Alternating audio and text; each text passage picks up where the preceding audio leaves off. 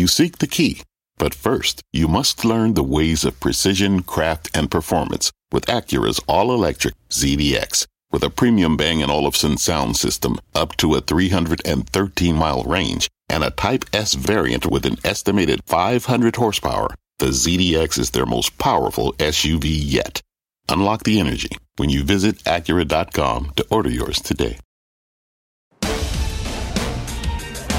Right now in fast, new COVID lockdowns in China from Shanghai to Macau. Tourists are trapped, resorts shut as cases spike, and in parts of Wuhan, Beijing, and Zhengzhou, new curbs are now in place as China's latest zero COVID push adding to the fear that the country is uninvestable for American business. Plus, President Biden bashing big oil, set to call for a windfall profit tax on America's energy giants. Is this just an empty political threat ahead of next week's election?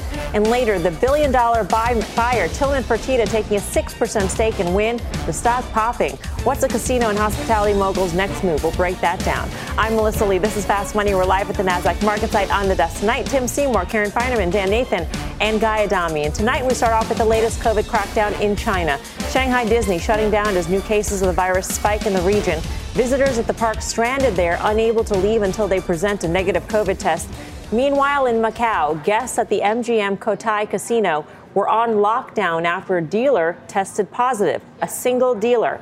The latest curbs coming as China doubles down on its zero COVID policy. But what will more shutdowns by Beijing mean for the country's economy, and what possible ripple effects could it have closer to home? Tim Seymour, we talked about this after the People's Congress, after President Xi cemented his power, yep. the idea that zero COVID could be even more stringent and more forcefully in place. And here we are. We're, we're there now. So what do you think? And the sense was that actually once power was cemented, re-cemented, you know, mm-hmm. permanently cemented, um, it was going to be a chance to less, you know, at least alleviate some of the tension. I, I just, if you look at how emerging markets, which are 36, 37 percent China, are trading, they're making fresh 25-year lows relative to the S&P. So, so, and I know we're going to talk to someone who's an expert on China in a second. So I'll just leave it to uh, the headlines to me on China crackdowns are getting kind of old. Um, and I think if you look at airlines, I actually think they're starting to break out through this. We, it's kind of a day we would have seen airlines get destroyed. They didn't. Um, it's kind of a day where certainly if you if you think about the casinos, yes, I realize uh, Las Vegas Sands, which has a lot of exposure to Macau, but also has regional exposure. I'm trying to look through that. I just see a lot of companies that have been marked down by two thirds. And I think as you think about investing where you have China exposure, you have to evaluate how much of that China multiple, that growth multiple, is priced into your stock. COVID lockdowns are just the latest headline, but there's also obviously the political unknown to layer on top of all of this, Karen. So how do you start? Yeah. How do you think about it? Do you look through, or is there is it still murky on the other side when you look through? I it's murky to me. Uh-huh. So I don't. I mean, for me, are they uninvestable? Yes, actually, at the moment, I feel like you know once once bitten or or, or twice bitten, thrice shy, and so I, I really just. I mean, there's so many so many things you can point to that make it uninvestable. It does seem, though, very ripe for Tim's. Well, when things go from just you know terrible, terrible to, to, just bad, yeah. that's where you make a lot of money. That will happen without me because even for names like Alibaba and those that have you know specific issues versus something like a Starbucks and Nike, those U.S. companies that had such growth there, um, there's no clarity there either. Yeah. Yeah, it's just kind of insane that we're talking about this towards the end of 2022. When you think about that GDP print that China had, you know, just below 4%. And at this point, we're thinking that China, you know, getting back to mid to high single digits GDP would be an engine for the global economy. When you think about, you know, kind of the last three years or so, and then you think of the strength of the dollar, to Tim's point about emerging market equities, you say to yourself, I don't know how you invest in this right now, you know? And last week at this time, we were talking about, yeah, that, that downdraft that we saw in Chinese equities Maybe that was the capitulation. Maybe that was it. I left the day last Monday buying calls in FXI, looking out to December, saying, okay, you know, that was it. But now the FXI is making new lows week over week. So you got to say to yourself, unless you're going to do things with defined risk, like it's really hard to think about. And you mentioned, Mel, the geopolitical potential, you know what I mean? And we think about some, uh, I guess, the examples of how U.S. multinationals had to act with the situation in Europe as it related to the Russian market when they invaded Ukraine. If there's anything that went on with Taiwan over the next year, uh, few years, you know, they've set, a, you know, a bit of an example here that I think would be hard to step back from. I guess there's two, way of, two ways of looking at this in terms of time frame, Guy. That'd be the short term and that'd be the long term, obviously. The short term, to Tim's point, if things go from terrible to less terrible, that could mean a rally. The longer term, do you not want to be invested in, in an extremely populous, quickly growing economy out there. Love that you're wearing the orange for Halloween, by the way, as boo. Tim is as well. I, I fe- yeah, boo, exactly. And Karen rocking the great white lyrics is just tremendous. And it's all about time frame. And we talked about it on October 24th, a week ago. Alibaba traded 101 million shares, traded down to 58, multi-year low to Dan's point. The FXI, I think, made a 17-year low today. And we said, you know what, trading opportunity. I'll stand by that. The stock actually traded up close to 70 two days later. And we have seen since this time two years ago, boo again, when Alibaba was a $320 stock, you've probably seen 10, 11, 12, 25 to 50% bounces in the name, despite the fact that it continues to make new all time lows. So I think we're set up for that as well. And Mary Erdoes over the weekend, I think, had an article. She was interviewed talking about now's actually a great entry point. Like she's watching CNBC's Fast Money for a lot of these names. So I think you buy these stocks for a trade here. Yeah. Well, I, I, look at a Taiwan Semi, which is uh-huh. trading as if it's it's a China tech company, and, and, I think there's a lot of geopolitics. Dan talked about some of the headlines we're going to continue to see on the cyberspace, on the semiconductor, on a lot of you know, tech infrastructure. But I, I also just think there are times, and I remember this as an EM investor, even when the fundamentals set up quite quite strong, people will say, why do I need to invest in emerging markets when I can get a three bagger um, in the U.S. tech sector with companies where I actually understand their accounting? And I think that's where we are right now. Um, I think investing away from the index and EM is how you've made money in the last couple of years, and those are opportunities. And, and I, you know, as the asset classes looks oversold here uh, and the dollar looks way overbought, I think there are opportunities. All right, let's, let's get more reaction uh, to the new COVID lockdowns here from David Riedel of Riedel Research. He's telling clients to short China. Um, so, David, is this a is this a short term view? And I'm wondering what your long term view is, because some might say, you know what, in 10 years or in five years, we're going to look back and think this was a tremendous opportunity.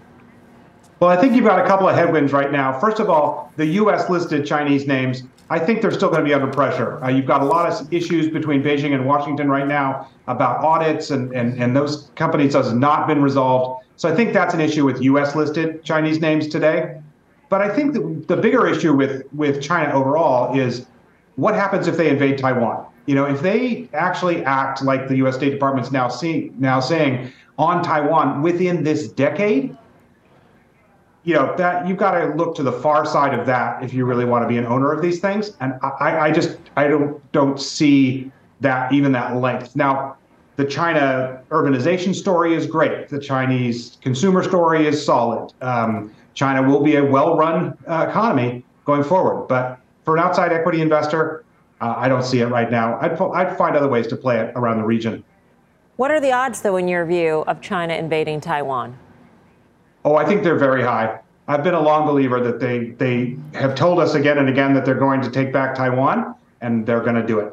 Very high, like an 80% chance? I mean, uh, give us an idea because you're, you're basically the, saying yeah, right off one of the most years, populous yeah. countries in the world, one of the fastest growing economies in the world because of this chance. What is that chance? 80% likelihood in the next 15 years. 80% in and the I next just, 15 years. Yeah, you can't really time that. I mean, I, I just, uh, I don't know. There'll be a big build up to it and a big fallout afterwards. David, it's Tim. We've been talking China together for a long time. Um, so just define what's changed. Is it um, Xi Jinping's new cemented power? Um, is it the fact that a, a, Texas teacher says, you know, forget China, we're going to cut our allocation in half, so big global institutions don't want to be there? What's changed your view?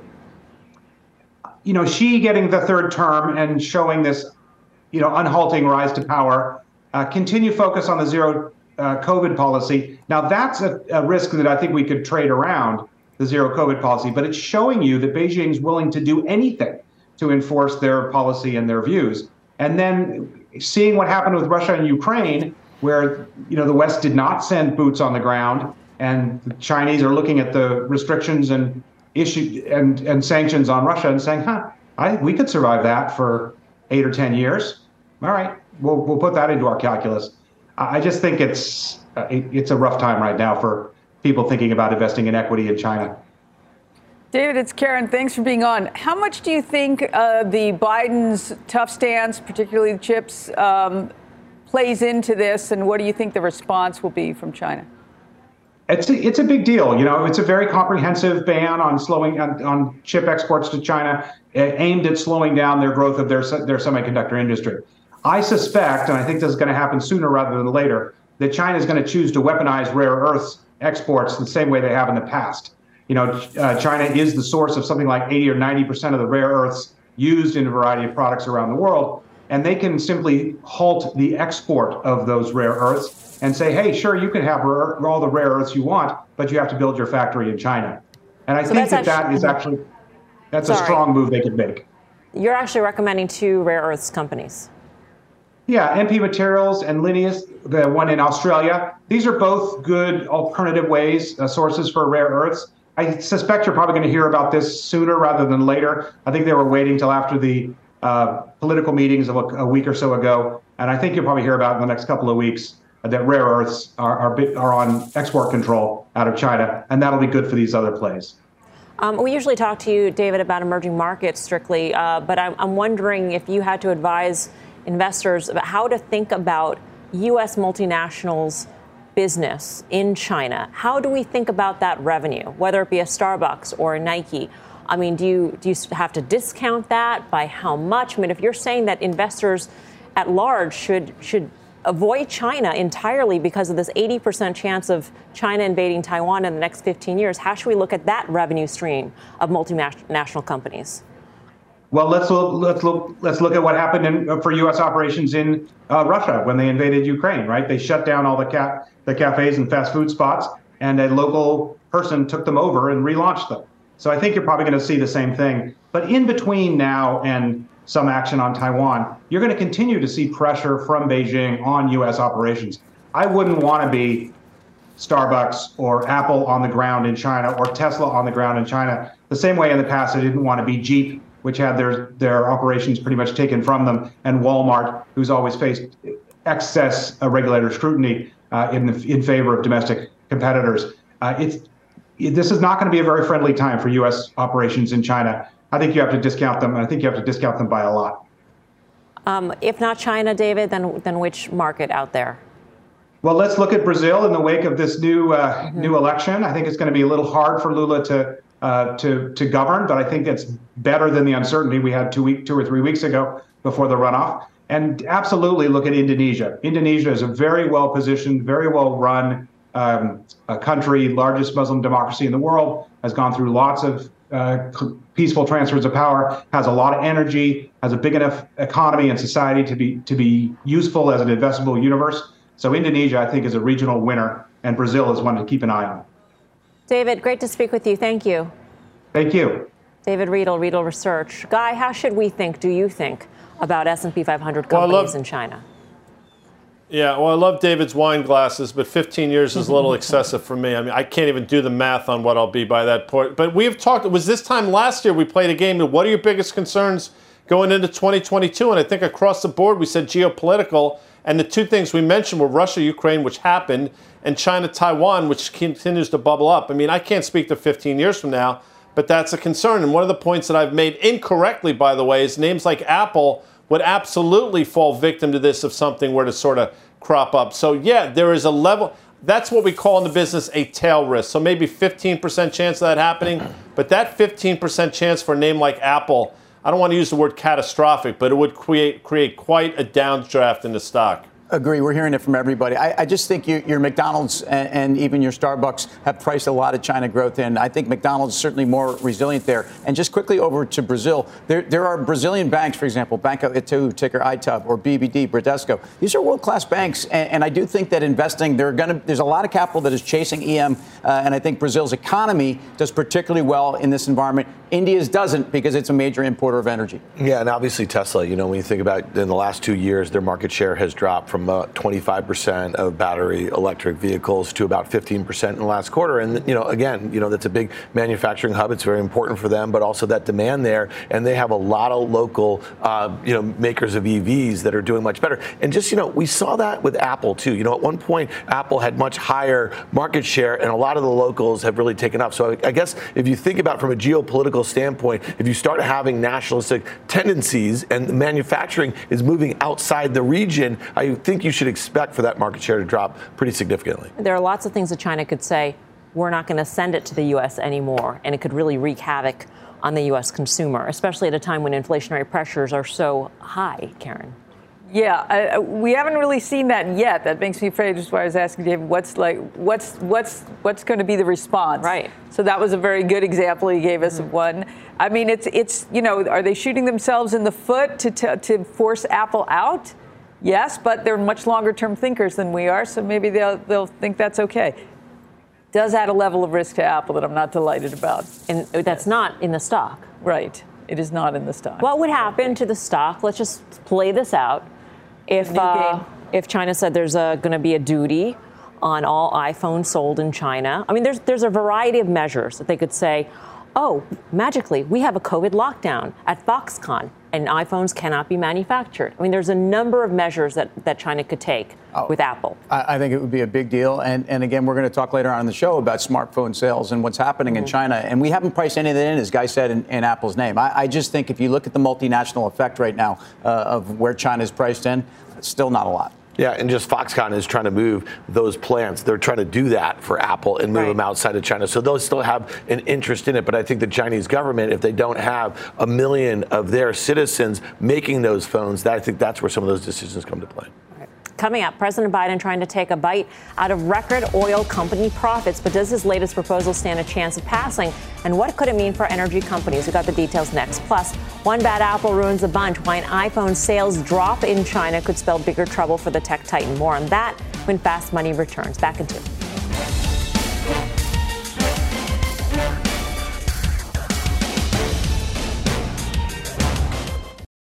Hi, I'm Ben Rizzuto, wealth strategist at Janus Henderson Investors. Is a brighter future possible? At Janus Henderson, we think it is. For 90 years, we've worked to help clients achieve superior financial outcomes and fulfill our purpose of investing in a brighter future together. We know that this means our thinking and our investments are helping to shape millions of futures. At Janus Henderson, we are committed to helping you invest in a brighter future for the next 90 years and beyond. To learn more, go to janushenderson.com. Wouldn't it be great to have all your investment and retirement accounts in one place? Yahoo Finance, our sponsor today, makes it easy. I use it to put my investment account and 401k accounts into one hub and get expert tips that help me confidently manage my money. For more than 25 years, Yahoo Finance has been the brand behind every great investor. Whether you're a seasoned investor or are looking for that extra guidance, Yahoo Finance gives you all the tools and data you need in one place. They're the number one finance destination, producing a holistic look at the financial news cycle, including breaking news, original editorial perspectives, analyst ratings, independent research, customizable charts, and so much more. Securely link your brokerage accounts for a unified view of your wealth, including 401k and other investments. A comprehensive perspective is what sets apart great investors, and it's how Yahoo Finance ensures you have the insight to look at your wealth in its entirety. For comprehensive financial news and analysis, visit the brand behind every great investor, yahoofinance.com, the number one financial destination, yahoofinance.com. That's yahoofinance.com. Welcome back to Fast Money. President Biden laying into oil and gas companies yet again, saying their record setting profits should go towards lowering costs at the pump and increasing production. The president also floating the idea of a windfall tax on energy producer profits. This comes as energy stocks continue to soar. Halliburton, Chevron, Exxon all adding to their gains in a big way this month. But can the administration's move put a ceiling on the group?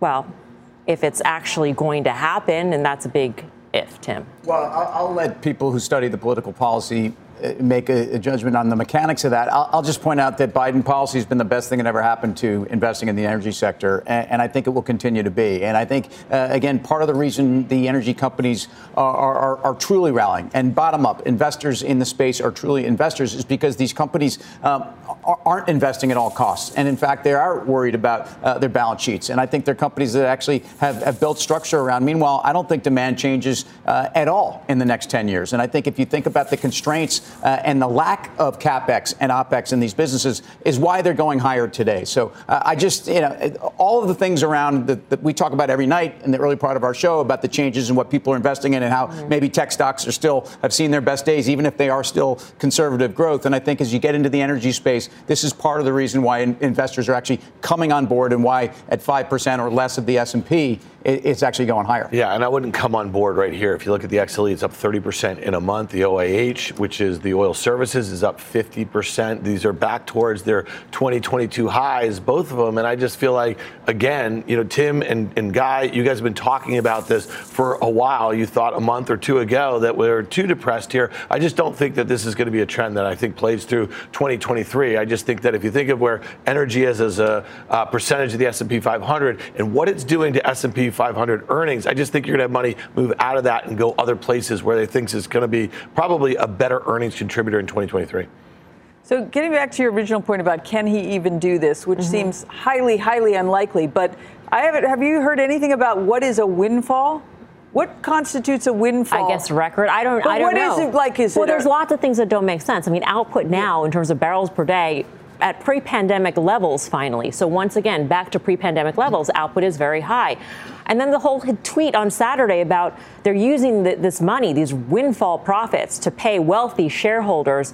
I'm sure there are some wealthy shareholders benefiting, but there are also plenty of retirement right? funds yes. and public pension funds that are benefiting from an allocation to the energy right. sector in this difficult market. So it's there are a lot a, of yeah. things that just sort of don't gel to it me just, at least. It just seems, yeah, I, I, clearly, right, there's a giant election coming up the week after this, and so you think this is the kind of good PR to do. But I'm not making a political point. It's just the mechanism for this to actually happen right. seems kind of absurd. Difficult, yes, yeah. difficult, yeah. difficult. Right. Guy?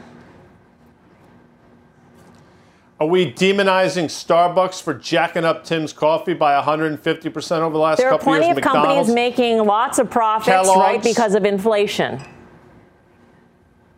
I mean, they listen. Pepsi flat out told you. Yeah. I mean, these yeah. companies are telling you they've been raising prices. I mean, they're not even hiding from it. I mean, I don't hear anybody going after them. I mean, demonizing. I mean, maybe it works politically. I don't think it's particularly bright, but of course, I'm not running for election, and we'll see if it gets a couple votes.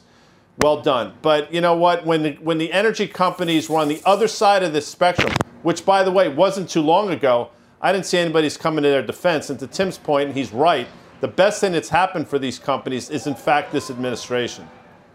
All right. There's a lot more fast money to come. Here's what's coming up next. The apple doesn't fall far from the tree, but iPhone sales seem to. How the drop in China sales could mean bigger problems for the tech titan. Plus, take a bow, Dow. The index closing out its best month since 1976. But those groovy gains may be running out of steam. The details ahead.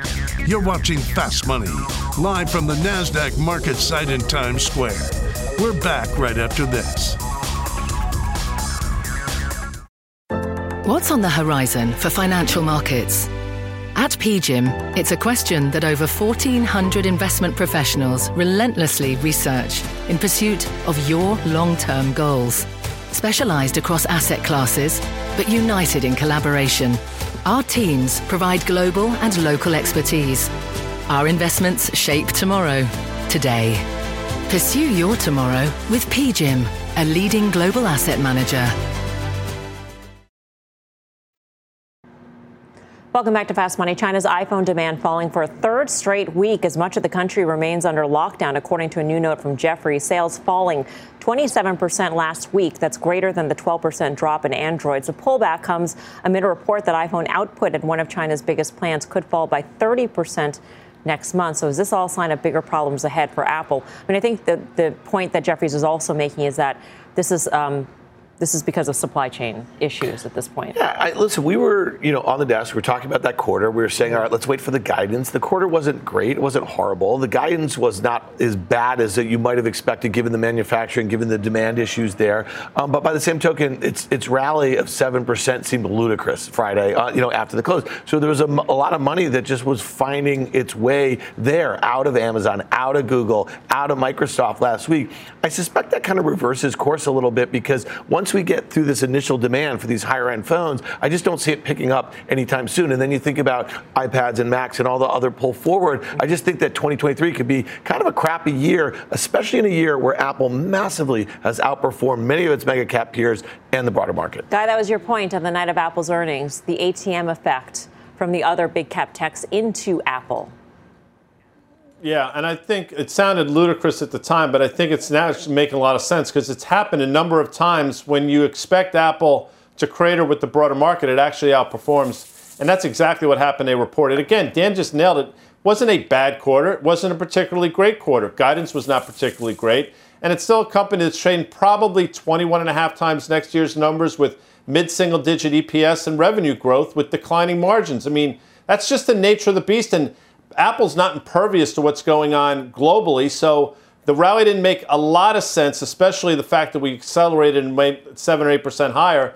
And I think you do see it back and fill. And I think what you're going to see here in Apple is what you saw two quarters ago with Microsoft when it rallied a couple weeks post and then subsequently gave it all back. Well, if you think about where we were with Apple here, it's it's trading in the top third of its multiple over the last year. Is that deserved? And I, I would disagree with you guys a little bit. I'd say it was a fantastic quarter. It was a record quarter. It was a great quarter, but we knew that. So the guide wasn't you know, it wasn't great. I think I, I, totally agree, and I think that's where you guys are keying on. We even got those headlines as we're on the show about some deceleration in the upcoming quarter, and, and the market didn't seem to care. I, I just get back to what do you want to pay for this company? Do you think its best days are in the next few quarters? I don't. I think they pulled forward so much. No one's criticizing Apple, right? Um, but but this is really a case of where every other smartphone company in the world is seeing falling China sales. Why is Apple going to be different? I, it's not going to be different. It's just a matter of time. It doesn't live on an island. Doesn't sell its iPhones in an island. It doesn't make its iPhones in an island either, Karen. It's got a lot of potential impacts here. Yeah, although, I mean,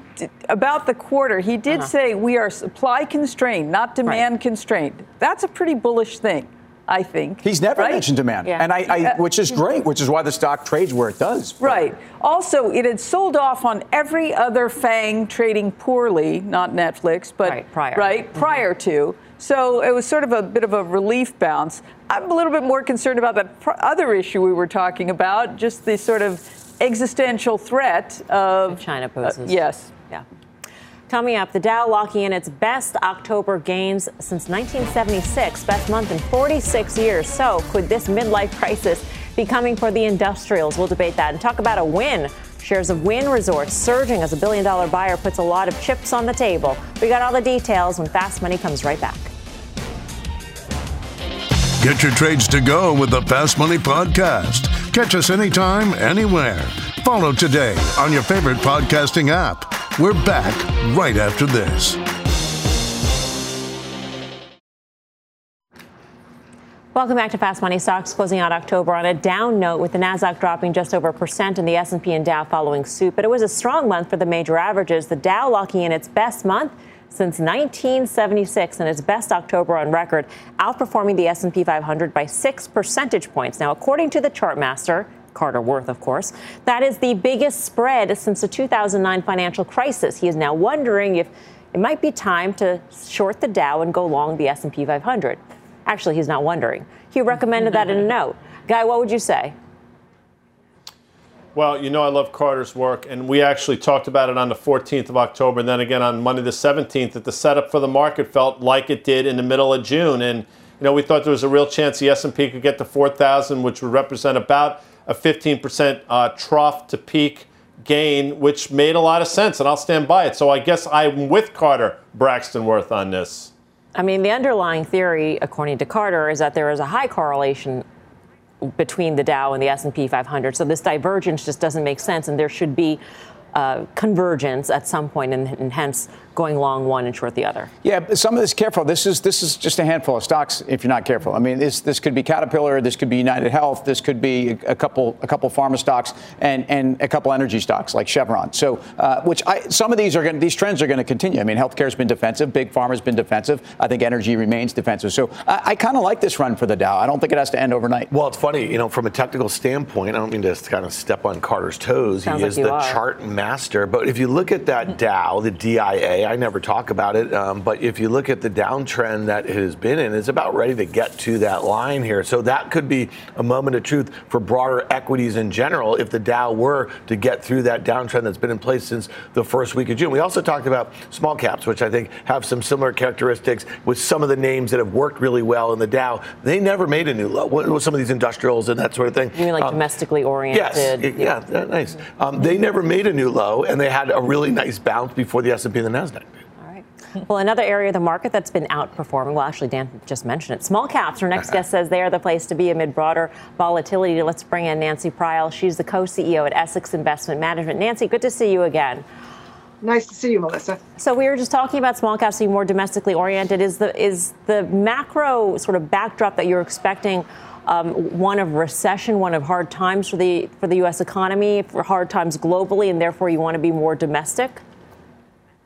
Well, we think that we do want to be more domestic here because we think there are a number of drivers in the U.S. economy that, even with what we think will be a hard landing, um, hopefully not a deep recession, but certainly a hard and, and a bumpy landing, the U.S. economy um, will be look better and be stronger than most of the other economies, particularly those in Western Europe, for the obvious reasons of Russia, Ukraine. Um, we think that small caps in particular are really well positioned for this environment because they are levered to that domestic economy, and more importantly, they're levered to the industrial economy, which we believe will be leading us in the growth for not only the next year, but perhaps the next decade. Nancy, it's Karen. Thanks for being on. So I don't follow the metrics of small caps that closely. Can you tell me where they sort of trade now relative to where they were at their peak? Right. So small caps are still extraordinarily cheap. In fact, they are selling at valuations on both an absolute and a relative basis that are similar to where they were selling back at the um, 1999 2000 um, point. So they're selling at, depending on which part of the small cap universe you're looking at, anywhere between 10 and 13 times this year's earnings. Similar number on next year's earnings because the estimates for next year are pretty conservative on a relative basis, they're selling at a very low percentage compared to the S&P, compared to their large cap counterparts. They're also underowned um, compared to those larger cap stocks, particularly those great large cap growth stocks that have been driving the economy for the past decade or so. And so we think that with that valuation discount, with the better growth prospects, and with the lack of ownership, that puts them in a great position to um, appreciate as their earnings come through. Just one follow up to that. What what is considered a small cap? What is the criteria that makes? I don't even. Right.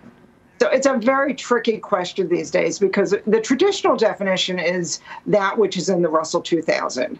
Today, that encompasses stocks up to about 11 or 12 billion in market cap. So as the market has gone up over the years, of course, the definition of small cap goes up. We define small caps as stocks between roughly 250 million market cap and 7 billion um, on the high end, so not quite as large as where the Russell 2000 is. More importantly, one of the characteristics of small caps is that they tend to be less well followed, less well understood, less well known, and that's an important. Um, non-quantitative, but an important qualitative characteristic that, about the small cap space. Um, within small caps, you like industrials, energy, and and those involved with rebuilding the infrastructure. And I'm wondering, Nancy, because overall, yeah. you think the markets are actually in for what sounds like a seasonally positive period, although the first quarter is going to be volatile. Do you want to be? Will small caps outperform, uh, you know, their larger brethren during this period of seasonality? We think they will. Um, certainly, small caps have been outperforming their larger brethren over the most recent period. They've outperformed in October, they outperformed in September, they outperformed in the second quarter. A lot of that is due to the valuation and due to the fact that the earnings are coming through. They're more domestically oriented, so the dollar has been less of a headwind for them. And we would hope that that outperformance will continue as we go forward. As we said earlier, we think that we are in an economy that's going to be led by this industrial sector driven by the forces of infrastructure rebuilding, reshoring of manufacturing, building out of supply chains. And again, that will benefit these companies. So they'll get recognized. And we, we think that the earnings growth, as it has been, at least at the beginning of this earnings season, should be better than that for large caps. Nancy, thanks for your time. Good to see you. Thank you. Nancy Prial of Essex. Guy, how you feel about small caps? Well, we've talked about them. Go back to January of 20 before everything cratered. The IWM topped out around 166. Now, this June traded down to 166, bounce. We just did it again on September 30th. So I have a double bottom, past uh, resistance becomes support. So this has some legs here. I mean, I don't think it's going to trade north of 210, but it definitely can make a push towards 200 in a tape that I still think is going to go up for the next week or so. Historically, I, have used small cap stocks as a hedge against things like emerging markets and things that are very growthy. And if you look at where the peak was on the IWM, really kind of coming out of COVID, it peaked as we were getting that reflation and that burst in rates in the first and early second quarter of 2021. And as the dollar has rallied, and you'd think this would be small cap positive, um, small caps have actually run under run into a lot of pressure. A lot of people feel like small cap companies, domestic companies, they're going to be okay, and in fact, they're very well insulated. So if anything, I, I think they've they've they've disappointed in a period where I think they should be doing better. But I would agree that the exposure here are certainly the sectors that we were just talking about with the Dow. I mean, I think this is a lot of the small cap exposure. What kind of trade do you have on in small caps? You know, I don't. And, you know, one of the things, hmm. and, and I don't look at investing in small cap. I think they're really hard to invest in a yeah. single stock basis. But if you do buy into some of the things that these guys are talking about as it relates to rotations, I think the IWM is a way to play it. I do think that relative strength is really interesting. If it goes back to those lows that Guy just mentioned and holds, I think you want a piece of that as you kind of think about 2023 and how you're allocated towards U.S. stocks. All right. Coming up, gambling gains, shares of Wynn, topping the tape in today's session. Why one billionaire investor is betting on this one. The details ahead. And do not miss CNBC's Your Money virtual event kicking off tomorrow. Top financial experts share their advice on how to maximize your finances and invest in a brighter future. Scan the QR code on your screen or register at cnbcevents.com slash your money. Fast Money's back in two.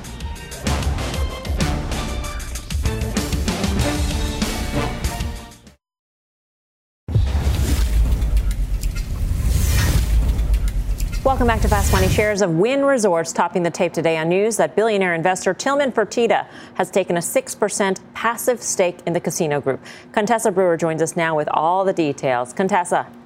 Hi there, Melissa. That 6.1% stake makes Tilman Fertitta the second largest individual shareholder in Wynn Resorts behind co founder Elaine Wynn. The 13G filing indicates Fertitta would be a passive investor for now.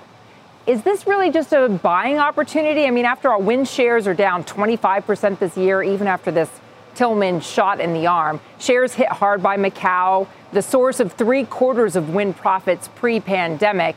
I mean, even Boston Harbor now is out earning individual Wynn properties in Macau. But there is a lot of industry speculation right now that Tilman is out to acquire the company and in fact may have already done so had the access and price of debt been more advantageous. Now, if the capital markets ease and rates re- will relax, would we then see Tilman Target Wynn? Again, he filed the 13G, but so did Elon Musk right before he took uh, a bid for Twitter. Skeptics might argue here that it prompted more scrutiny from the SEC about these kinds of filings.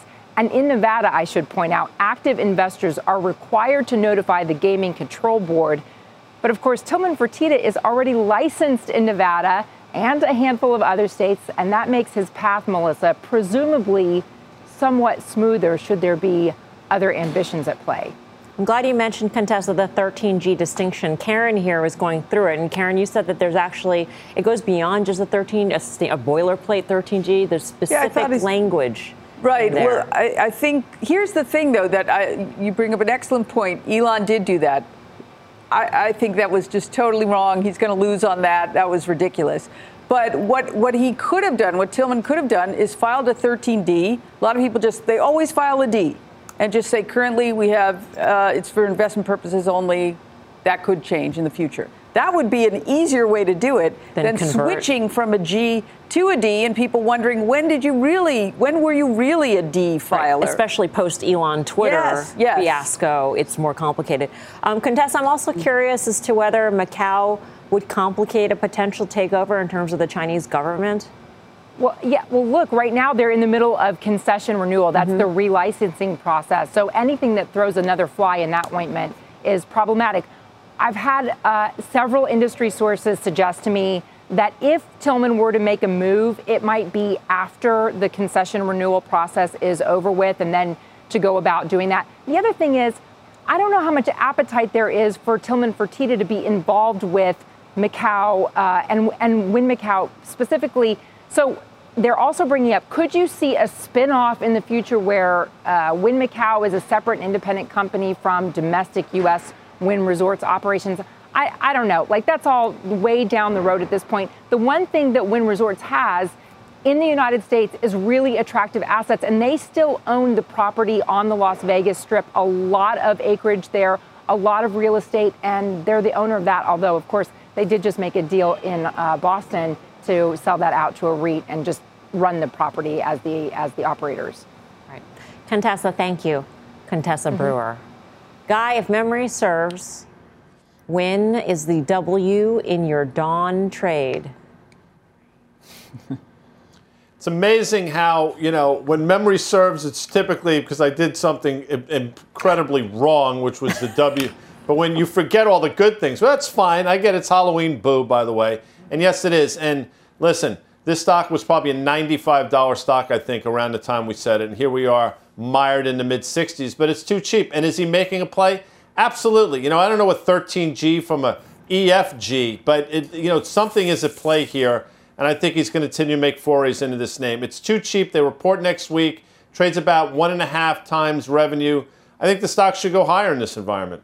Yeah, and don't discount Tilman's ability to, to be a trader here. I'm not suggesting he's mm. trading like we trade. Uh, I'm suggesting that he adds value, builds value, and he sold that online that Nugget online sports uh, betting business to DraftKings for a major, major profit, over a billion and a half dollars in terms of the sale price. And so, um, if he's swooping in and swooping in at a time when Macau concession process is also still something that is hanging over a lot of these companies. In fact, I would argue that's the greatest driver for Wynn stock right now. Um, I'm not so worried about Macau the short term. Uh, I'm worried about the Chinese government. I'm worried about their ability to still operate there. But um, I, Tilman knows what he's doing here. All right. Meantime, we got a buzzkill on Meta. Shares are dropping another 6% today, falling to their lowest level since January of 2016. Today's move makes Meta the worst performing stock in the S&P this year, down 72 percent. Dan. What did I say to you earlier? I said, Karen, I should have listened to you on your three day rule. I bought that thing at 101 or one, you know, in and around there. I bought a little more today at 93 and a half or something like that. So kind of averaging in. But you see this sort of selling two or three days after that huge downgraph mm. isn't great. Sooner or later, it will find a bottom. It might have an eight handle on it, though. An I was with handle. you, though. I, I, I bought some today, too. You did? Yes. Why? Um, just, I mean, it just seemed so puked out, and every analyst is at, you know, I don't know what what what optimism is built in there. Not a lot, right? Uh, uh but you know, I've said that for a while that it was too cheap. This this is exceedingly cheap. To go back to the idea, you know, that we had at the top of the show with China in terms of things looking terrible, and th- if things go from terrible yeah. to less terrible, that could be a catalyst. What is the thing that makes the meta situation less terrible? If management is sticking by the strategy that investors are poo pooing? Uh, let's say the economy picks advertising picks up a little bit, mm-hmm. or let's say TikTok you know, gets banned. TikTok gets banned would Stocks be gigantic, up 10% like, like that. that. Or uh, let's say that uh, Zuckerberg hears just the you know outcry that's it, it's so loud right now that maybe he tweaks the spend a little and does mm-hmm. a buyback with that savings. But he, that wouldn't but be the, the, the, flexibility on the spend's been out there the whole time, and they don't have to go with the numbers that they've talked about. So I feel like the ability to but at he least. He said he would, though, on the last. He, he said he would, and I know we've talked about credibility. I, I, actually think he gains credibility by backing out of the metaverse. I really do. I, I mean, you know, the credibility is is his strategy the right one? If you actually undo it or say we're gonna we'll, we'll be there if we think it, but we're not betting the farm, uh, I think the stock goes a lot higher. Guy, just quickly, value trade or value trap at this point on Meta? Trap. It's been a trap. it's an absolute trap. I mean, but it doesn't mean the stock is not going to bounce. I think what's going to happen here, and we said it, the same thing that happened in Netflix, where it bounced along the bottom for about three and a half, four months before breaking out. I think that's what's going to happen here in Facebook. All right, coming up, Fed forthcoming. We are counting down to the central bank's big rate decision on Wednesday. So, how are options traders gearing up for it? We got the action when Fast Money returns.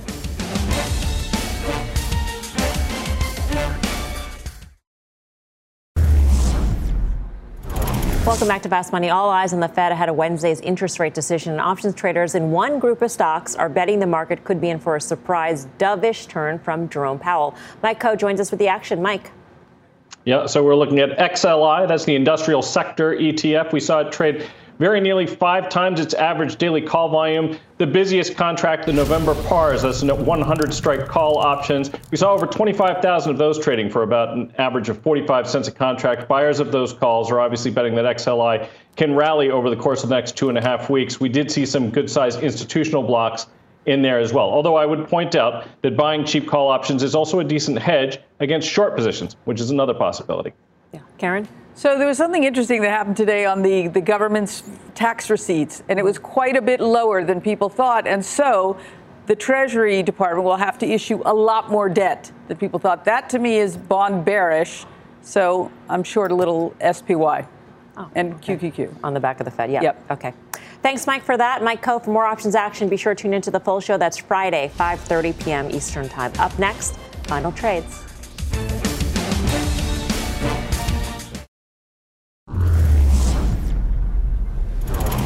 Time for the final trade. Around the horn we go. Guy Adami.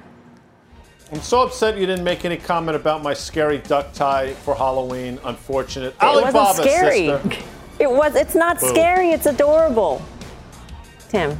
Be safe out there, folks. Happy Halloween. And Brazil maybe looks safe with Lula at the helm, or so it has been some, some of its best rallies. EWZ is a way to play that. Karen. Yeah, that's the thing about Guy. He tries to be scary, but he ends up being adorable, right, Guy? the tie. Yeah, the tie, not yes. the person. Okay, not the person too. Anyway, so mine, GM has had a very nice bounce back, which is different from a run, but I think it's time to sell some upside calls against it. Dan? I think his kids think it's adorkable that time. I think they'd be embarrassed. Um, you know, I'm with Guy. He's been talking about this TLT. I think these uh, Treasury yields are about to top out soon, so TLT. All right. Thank you for watching Fast Money. Enjoy Halloween. Be safe out there. We'll see you back here tomorrow at 5 for more Fast Mad Money with Jim Cramer starts right now.